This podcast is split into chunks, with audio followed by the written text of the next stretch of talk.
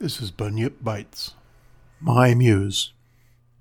In the days of my youth, she was fond of me, and the seven stem flute she handed me, to me with smiles she listened, and already gently along the openings echoing of the woods was playing I with fingers tender, both hymns and solemn, God inspired and peaceful song of Phrygian shepherd.